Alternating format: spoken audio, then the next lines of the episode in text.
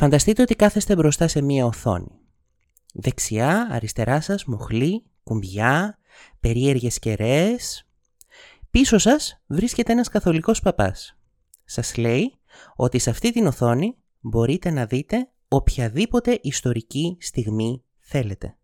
Τον πιστεύετε ή όχι; You walk into this room at your own risk.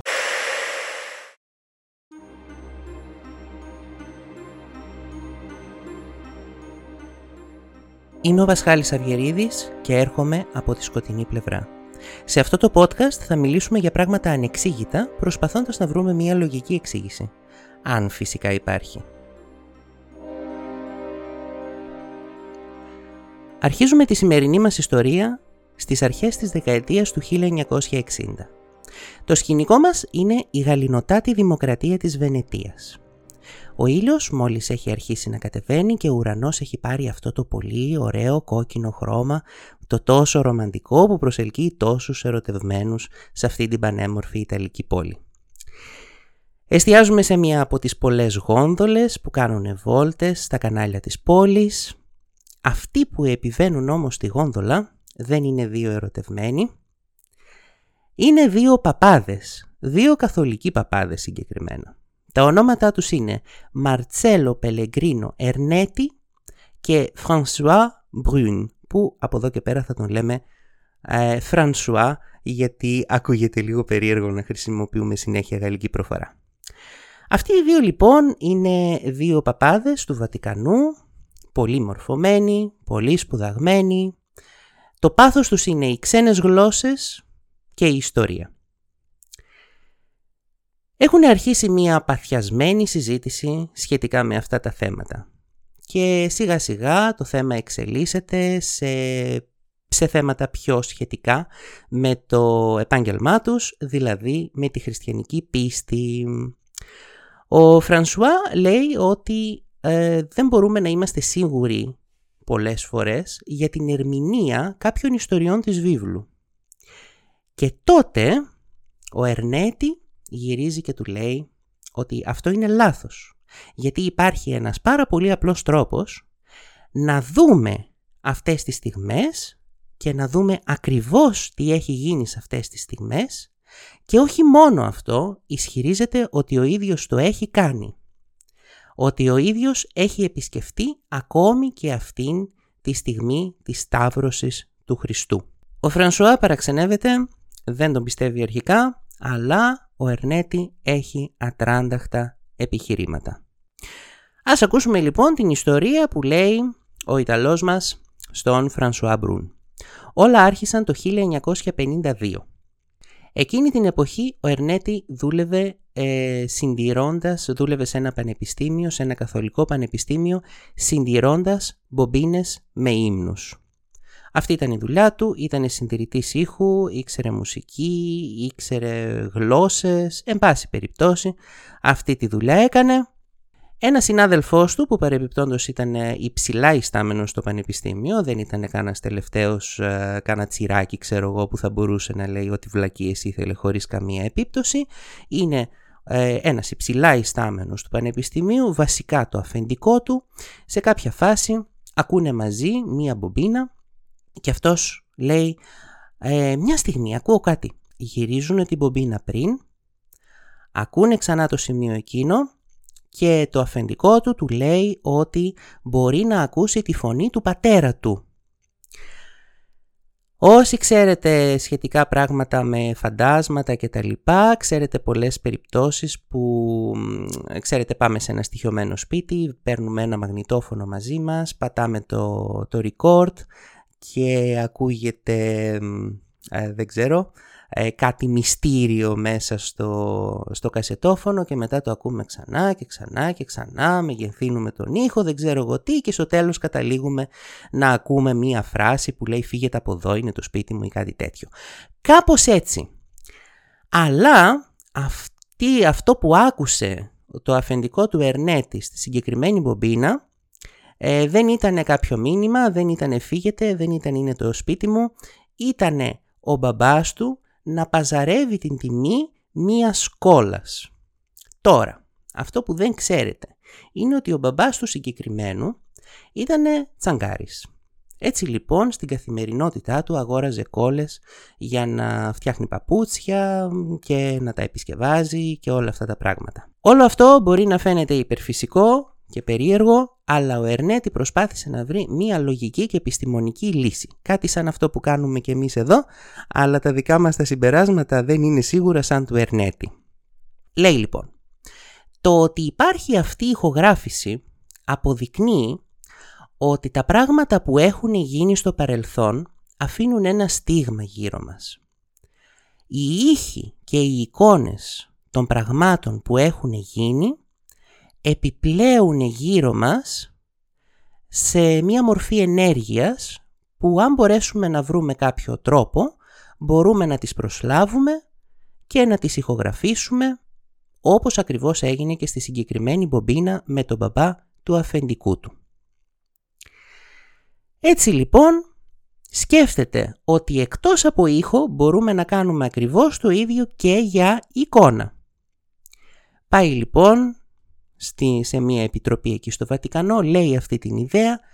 Το περίεργο είναι ότι ο ίδιος ισχυρίζεται ότι δεν τους έπεσαν τα μαλλιά από αυτό τον ισχυρισμό.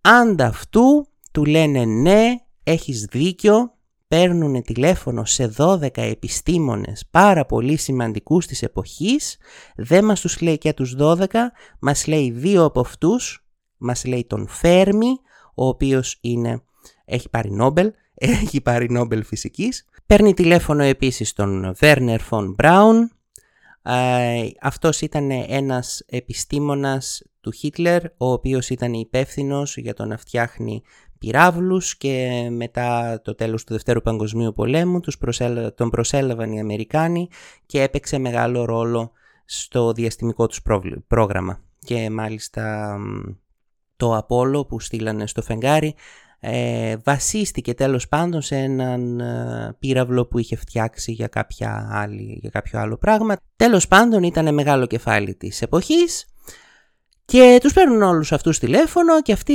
ακούνε την ιστορία του Ερνέτη και λένε ναι είμαστε μέσα, αυτό σίγουρα θα λειτουργήσει.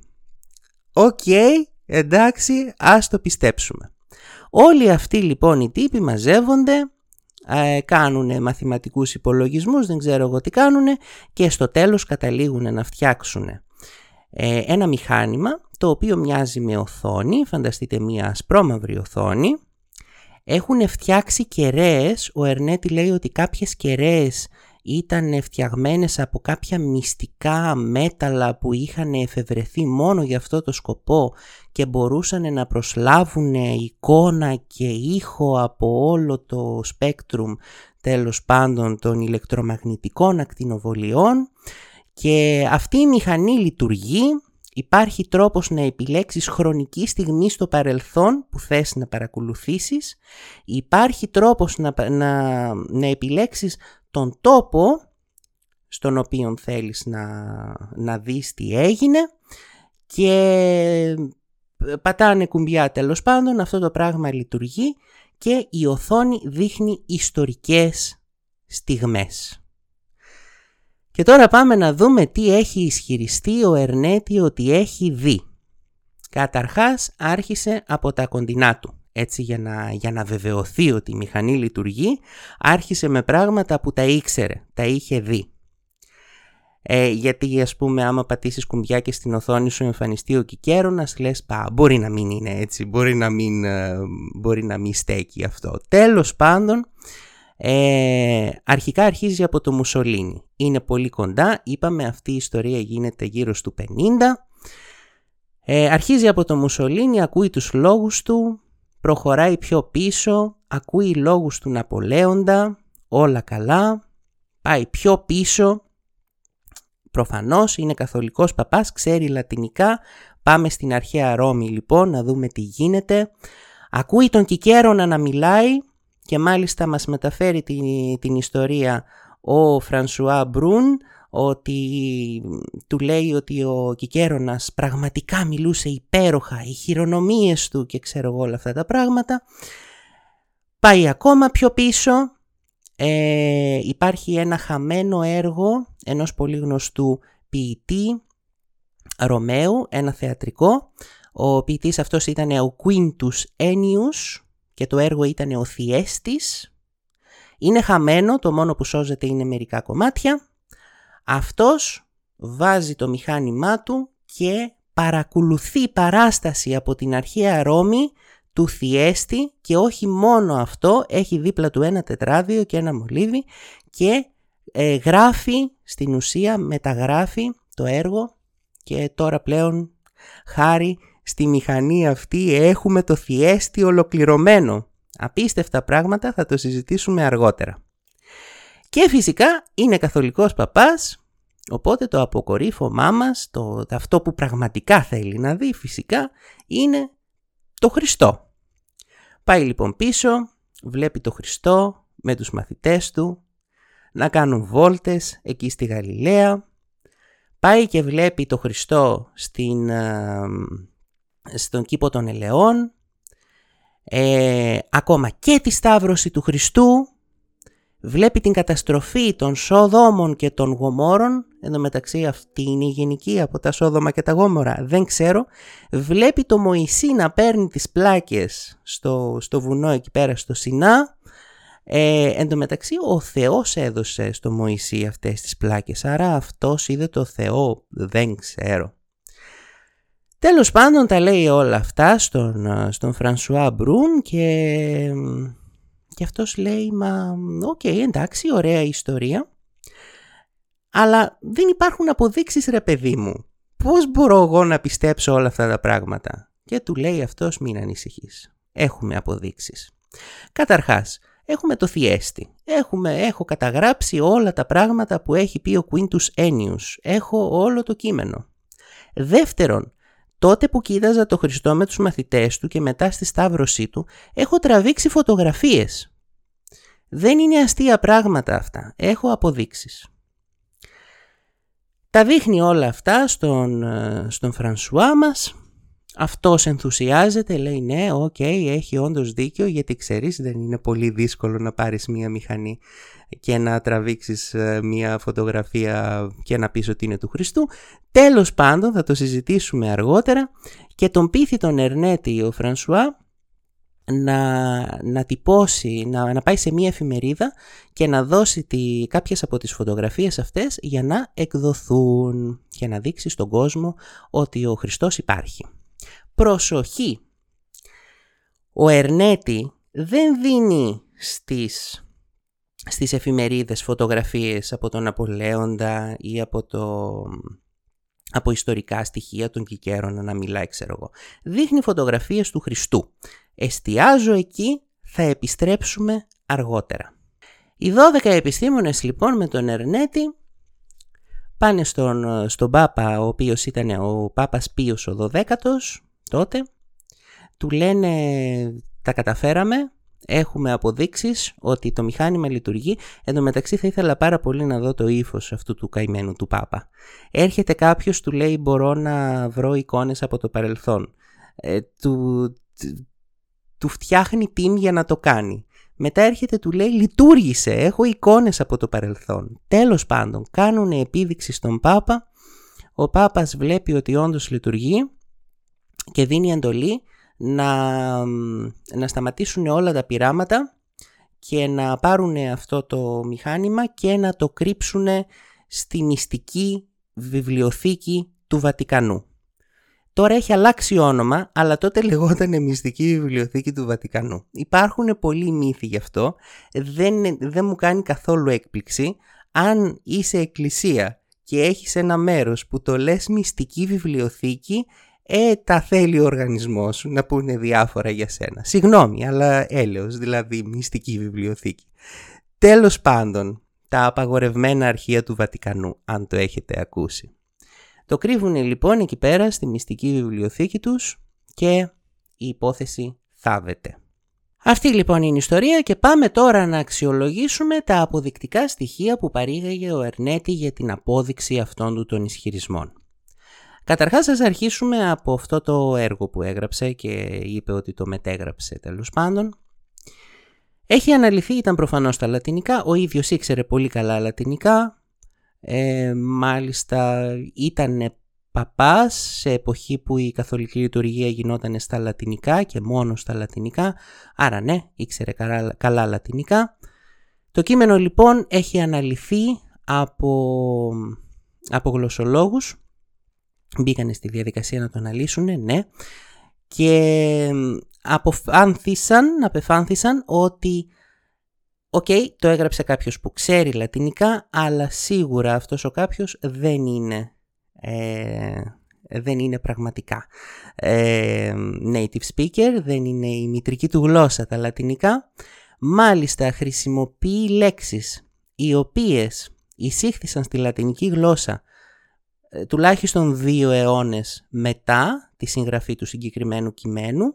Δεύτερον, το κομμάτι ήταν 120 σειρές μόνο, 120 γραμμές, που είναι πάρα πολύ μικρό, οπότε δεν ήταν σίγουρα όλο το έργο. Τρίτον, όλα τα αποκόμματα που έχουν σωθεί από το κείμενο περιεχόταν μέσα στο κείμενο. Τέταρτον, δεν ήταν καλό από ποιητικής άποψης. Δεν μπορώ να φανταστώ πώς πίστεψε ο Ερνέτη ότι θα μπορούσε να γράψει κείμενο στα λατινικά το οποίο να ήταν εφάμιλο ενός μεγάλου ε, ποιητή που η μητρική του γλώσσα ήταν τα λατινικά. Δεν ξέρω πώς σκέφτηκε ότι θα μπορούσε να πείσει κάποιον. Δηλαδή, πώς θα μπορούσε να πείσει ότι okay, ο Quintus Ennius πάρα πολύ ωραίος ποιητής, όλα του το έργα είναι πάρα πολύ ωραία, αλλά αυτό το συγκεκριμένο ήταν μία μάπα. Τέλος πάντων, εν πάση περιπτώσει, προχωράμε στις φωτογραφίες του. Όλες οι φωτογραφίες που έχει δώσει ήταν από πίνακες. Απλά είχε πάει με κάποια φωτογραφική μηχανή, είχε τραβήξει φωτογραφία, ένα πίνακα και το είχε παρουσιάσει. Το πιο τρομερό ήταν η σκηνή της Σταύρωσης. Η σκηνή της Σταύρωσης η οποία πήρε ε, πολύ μεγάλη δημοτικότητα λόγω του θέματος προφανώς ήταν στην ουσία το πρόσωπο του Χριστού πολύ κοντινό με, ήταν μια σπρώμαυρη φωτογραφία σχετικά χαμηλής ανάλυσης με πολύ μεγάλο κοντράστ. Είχε πολύ μεγάλο κοντράστ ανάμεσα στα λευκά και στα μαύρα. Δηλαδή μπορείτε να το φανταστείτε μια φωτογραφία πολύς χαμηλής ποιότητας. Ψάξανε οι τύποι και βρήκανε ότι στην ουσία είναι φωτογραφία ενός αγάλματος ενός Ισπανού γλύπτη το οποίο βρισκόταν σε μια εκκλησία εκεί κοντά. Αυτό ήταν το πρώτο που βρήκανε, τέλος πάντων, που ήταν ξεκάθαρο ότι ήταν φωτογραφία, ε, ότι ήταν φωτογραφία ενός αγάλματος και δεν ήταν φωτογραφία του Χριστού και πάνε και του λένε του Ερνέτη τον διαψεύδουνε και του λένε «Να, βρήκαμε το άγαλμα που τράβηξες φωτογραφία, γιατί λες ψέματα παπάς άνθρωπος» και αυτός λέει «Ναι, αλλά». Ο γλύπτης του συγκεκριμένου γλυπτού εμπνεύστηκε το γλυπτό αυτό από τις διηγήσεις μίας μοναχής η οποία είχε όραμα της Σταύρωσης του Χριστού γι' αυτό είναι ακριβώς ίδιο. Είναι απίστευτο το ότι μπορεί να σκεφτεί κάποιος άνθρωπος όταν έχει κάνει μεγάλη πατάτα και δεν ξέρει πώς να, πώς να ξεφύγει από αυτό. Εν πάση περιπτώσει λοιπόν, αυτά είναι τα αποδεικτικά στοιχεία, αξιολογήστε τα όπως θέλετε. Εγώ απλά σας παραθέτω στοιχεία, που μπορείτε να ψάξετε προφανώς. Τώρα, ο Ερνέτη εξομολογήθηκε λέγεται, λέγεται ότι εξομολογήθηκε στα, τον τελευταίο χρόνο της ζωής του, βασικά λίγο πριν πεθάνει, εξομολογήθηκε το 1994 και είπε ότι ήταν όλο μία φάρσα. Αυτό. Ότι τίποτα από αυτά δεν ίσχυε. Αυτό φημολογείται όμως, έτσι. Ο Φρανσουά Μπρούν, ο φίλος του, ο οποίος πέθανε του 19, νομίζω, 2019, τέλος πάντων, προσπάθησε πάρα πολύ να διαδώσει αυτή την ιστορία με αποκορύφωμα το βιβλίο που έγραψε το 2002. Ε, προσπάθησε πάρα πολύ να διαδώσει αυτή την ιστορία και από αυτόν στην ουσία την ξέρουμε, δεν νομίζω ότι θα είχε, ότι θα είχε κυκλοφορήσει πάρα πολύ άμα δεν έγραφε αυτό το βιβλίο. Αυτός έλεγε ότι ο, το Βατικανό στην ουσία τον ανάγκασε να ανακαλέσει ενώ στην ουσία αυτός είχε δίκιο και όντως αυτό το μηχάνημα λειτουργούσε. Αυτά είναι τα δεδομένα μας λοιπόν και τώρα θέλω να κάνουμε μία ανάλυση του χαρακτήρα των παπάδων αυτών, αυτών των δύο παπάδων και να προσπαθήσουμε να σκεφτούμε για ποιο λόγο το κάνανε όλο αυτό. Είτε για ποιο λόγο είπανε ψέματα, είτε για ποιο λόγο παράκουσαν στην ουσία τις εντολές του Βατικανού και άφησαν ένα τέτοιο τεράστιο μυστικό να διαρρεύσει. Περιέργως ήταν και οι δύο πολύ αξιοσέβαστα άτομα. Ήτανε, ε, νομίζω ότι ο Ερνέτη ήταν μοναχός, δεν θυμάμαι τι μοναχός, νομίζω δομινικανός. Δεν θυμάμαι, εν πάση περιπτώσει. Αυτός ήταν μοναχός, ο άλλος, ο Φρανσουά Μπρουν, είχε γράψει πολλά βιβλία σχετικά με τη θεολογία, σχετικά με αιρέσεις, με τέτοια πράγματα. Ε, πραγματικά, δηλαδή, αυτοί οι άνθρωποι είχαν αφιερώσει τη ζωή τους στην εκκλησία και στην πίστη. Και πρέπει πραγματικά να ψάξουμε για να βρούμε κάποιο λόγο να το κάνουν αυτό. Εγώ θέλω να πω ότι συγκεκριμένα ο Φρανσουά Μπρούν ήταν αρκετά επαναστάτης. Γιατί στα τελευταία χρόνια της ζωής του άλλαξε πίστη και έγινε Ελληνορθόδοξος. Ναι, ακούσατε καλά, έγινε Ελληνορθόδοξος. Ήταν εναντίον ε, κάποιων ε, αποφάσεων της Καθολικής Εκκλησίας ε, σχετικά με την αντισύλληψη, σχετικά με προγαμιαίες σχέσεις, ε, κάποια τέτοια πράγματα και διάλεξε την Ελληνορθόδοξη Εκκλησία, γιατί εμείς έχουμε άλλες απόψεις. Γιατί λοιπόν δύο τέτοιοι άνθρωποι να κάνουν κάτι τέτοιο, είτε να παρακούσουν στην ουσία τον πάπα τους, είτε να πούν ψέματα. Νομίζω ότι το κλειδί στην απάντηση αυτής της ερώτησης βρίσκεται στη συζήτηση που είχαν εκεί στη γόνδολα στην αρχή της ιστορίας μας. Το πρόβλημα ήταν η ερμηνεία των βιβλικών ε, ιστοριών. Και νομίζω ότι όλος όλο αυτό ήταν ένας τρόπος να δώσουν έστω και μία πλαστή απόδειξη, άμα δεχτούμε ότι ήταν ψέματα, στον κόσμο, ότι ο Χριστός όντως υπήρχε και ότι όλα είναι όπως ακριβώς τα λέμε, να έχω την απόδειξη, σας τις δείχνω. Και νομίζω ότι η Καθολική Εκκλησία το έπιασε αυτό. Νομίζω ότι ναι, OK, okay, προφανώς το αρνήθηκε, αλλά τη συνέφερε και λίγο ο κόσμος να πιστεύει ότι όντως κάποιοι άνθρωποι είδανε με τα μάτια τους όλη αυτή την ιστορία και όντως τα πράγματα έγιναν όπως ακριβώς τα λέει η βίβλος και όπως ακριβώς τα λέει η χριστιανική πίστη.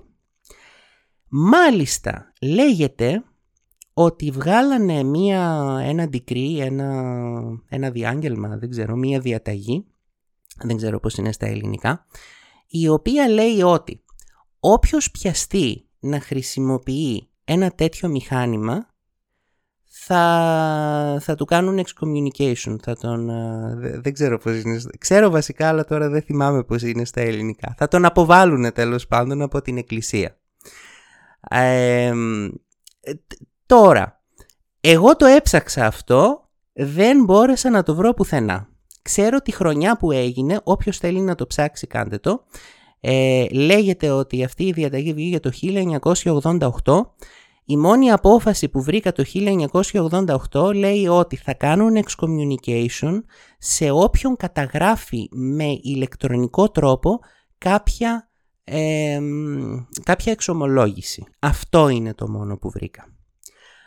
Αλλά ας δεχτούμε ότι όντως υπάρχει κάποια τέτοια διαταγή, κάποια τέτοια απόφαση και απλά δεν το βρήκα πουθενά. Νομίζω ότι συμφέρει στην Εκκλησία να κυκλοφορεί μια τέτοια φήμη. Αυτά, αυτό ήθελα να πω σχετικά με το θέμα. Για κάποιο λόγο συμπαθώ αυτούς τους δύο τύπους. Θα σας πω την αλήθεια, εγώ πιστεύω ότι λέγανε ψέματα. Ξεκάθαρα, αυτό πιστεύω. Ε, υπάρχουν δηλαδή αποδείξεις, υπάρχουν, okay, ό,τι έδωσαν ήταν λάθος, δεν υπάρχει τίποτα που να αποδεικνύει όλη η φυσική πίσω από τον τρόπο με τον οποίο λέγεται ότι λειτουργούσε αυτό το μηχάνημα δεν μπορεί να λειτουργήσει. Ε, είναι αδύνατον να, να πίστεψε ο Πάπας στον Ερνέτη ότι ναι μπορεί να φτιάξει κάτι τέτοιο και να του έδωσε 12 ε, μεγάλους φυσικούς για να τον βοηθήσουν. Ε, παρεπιπτόντως δεν ξέρω αν παρατηρήσατε τη συμβολικότητα του αριθμού 12 φυσικοί σαν τους 12 Αποστόλους και ένας ο αρχηγός τους, ο Ερνέτη, ο Χριστός. Ε; Ναι, τέλος πάντων ήταν παπάς, τι περιμένετε. Τέτοια, τέτοιες, ε, τέτοιες προσλαμβάνουσες είχε. Οκ, εντάξει, εγώ όμως τους συμπαθώ αυτούς τους δύο. Ακόμα και αν είπανε ψέματα, εγώ τους συμπαθώ αυτούς τους δύο γιατί νομίζω η προσωπική μου εκτίμηση είναι ότι το κάνανε με αγαθή προαίρεση κατά την άποψή τους. Προσπαθούσαν να, να εξυπηρετήσουν ένα σκοπό που οι ίδιοι θεωρούσαν πάρα πολύ σημαντικό που ήταν η διάδοση της χριστιανικής πίστης. Για τη χριστιανική πίστη δεν μπορείς να έχεις χειροπιαστή επιστημονική απόδειξη.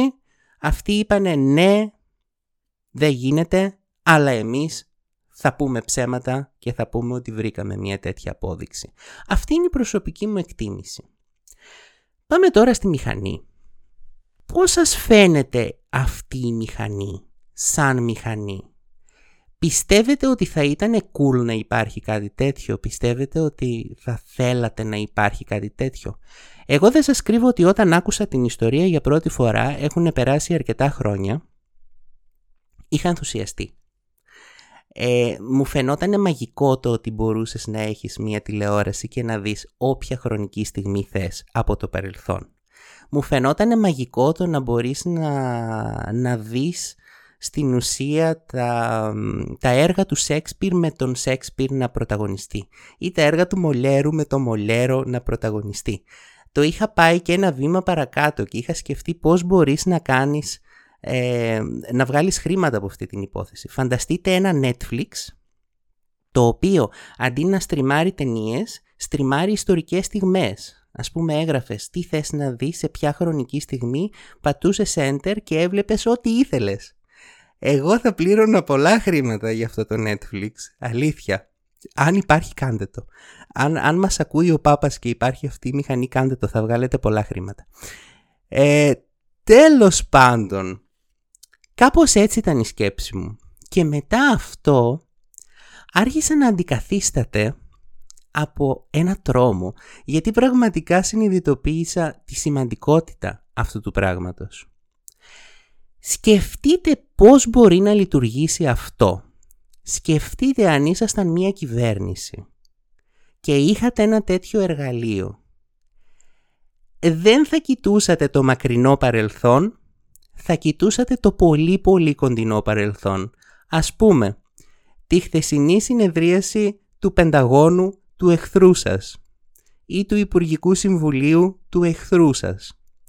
Θα παρακολουθήσατε τέτοια περίεργα πράγματα. Θα βγάζατε σκάνδαλα. Θα τους κρατούσατε όλους στα χέρια.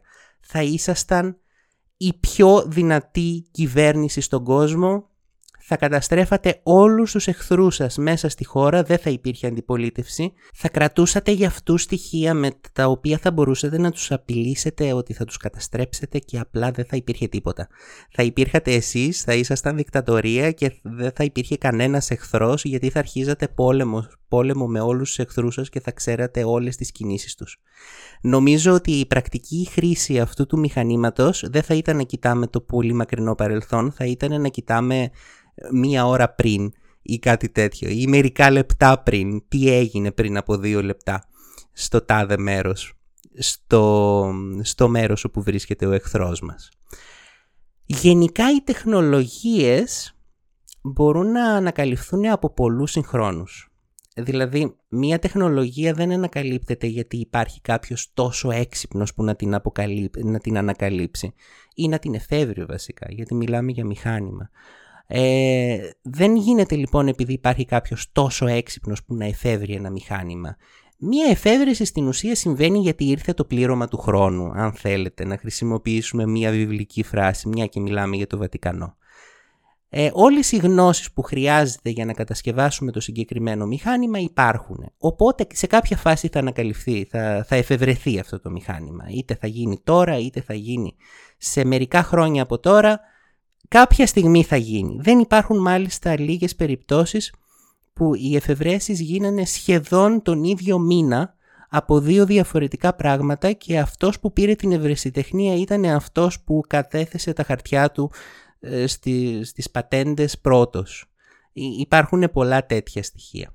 Πολλά, πολλές τέτοιες περιπτώσεις. Αυτή όμως η εφεύρεση είναι εξαίρεση.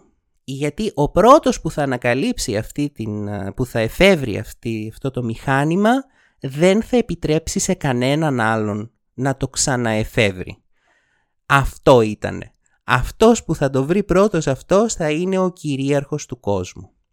Και αυτό είναι πραγματικά πάρα πολύ τρομακτικό. Και τώρα η δική μου άποψη. Σας το είπα. Πιστεύω ότι ο Ερνέτη και ο Φρανσουά Μπρούν έλεγαν ψέματα. Ίσως με αγαθούς σκοπούς, αλλά παρόλα αυτά έλεγαν ψέματα. Αλλά πιστεύω όχι απλά ότι μία τέτοια μηχανή που θα σου επιτρέπει να δεις το παρελθόν είναι πιθανόν να εφευρεθεί, αλλά ότι υπάρχει ήδη γύρω μας και μπορούμε να το κάνουμε ο καθένας μας ανά πάσα στιγμή. Μπορεί να μην μπορούμε να επιλέξουμε ακριβώς ένα χρονικό σημείο στο παρελθόν και μία χρονική περίοδο στο παρελθόν να δούμε. Μπορεί κάποια πράγματα να έχουν χαθεί και να μην μπορέσουμε ποτέ να τα ανακαλύψουμε. Αλλά υπάρχουν τόσες ιστορικές στιγμές και τόσα ιστορικά πράγματα που μπορούμε να βρούμε μέσα σε βιβλία να ξαναζωντανεύουν μπροστά στα μάτια μας που πραγματικά αυτή η μηχανή είναι ένα βιβλίο. Αν θέλετε μια τέτοια μηχανή μπορείτε να ανοίξετε ένα βιβλίο. Είναι μαγευτικό το να διαβάζεις. Παρένθεση. Αν σας αρέσει το διάβασμα όσο εμένα μπορείτε να μας βρείτε στο YouTube. Once Upon a Book, YouTube channel, μιλάμε καθαρά και μόνο για λογοτεχνία και για βιβλία. Κλείνει η παρένθεση, ελπίζω να μην εγκαταλείψατε το podcast μας λόγω αυτής της διαφήμισης, αλλά ναι, είμαστε περήφανοι, είμαι περήφανος γι' αυτό. Συνεχίζουμε λοιπόν, άλλος τρόπος να δείτε στο παρελθόν. Πολλά, πολλά, πολλά εκατομμύρια χρόνια στο παρελθόν. Είναι ουρανός. Κάθε φορά που βρίσκεστε έξω, σηκώστε τα μάτια σας ψηλά στον ουρανό και μπορείτε να δείτε την ιστορία του σύμπαντος να ξετυλίγεται μπροστά σας. Το φως που βλέπετε έχει ξεκινήσει το ταξίδι του πριν από πολλά πολλά εκατομμύρια χρόνια. Μάλιστα, αν θέλετε να το πάμε ένα βήμα παρακάτω, μπορείτε να δείτε μόνο το παρελθόν. Μπορούμε να ισχυριστούμε ότι το, παρελθόν σας φτιάχ... ότι το παρόν σας φτιάχνεται αποκλειστικά και μόνο από το παρελθόν σας. Γιατί ο χρόνος που κάνει ένα σήμα οπτικό να ταξιδέψει από τα μάτια στο σημείο του εγκέφαλου που ερμηνεύει εικόνες είναι υπαρκτός, είναι δεδομένος. Συνεπώς κάθε φορά που αντιλαμβάνεστε μία εικόνα, αυτή η εικόνα βρίσκεται ήδη στο παρελθόν.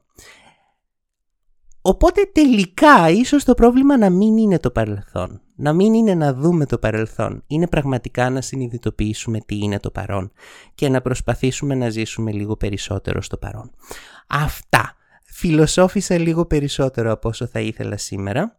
Κάντε μας review αν σας άρεσε αυτό το podcast. Να είστε καλά και θα τα πούμε σε κάποιο επόμενο επεισόδιο. Γεια σας!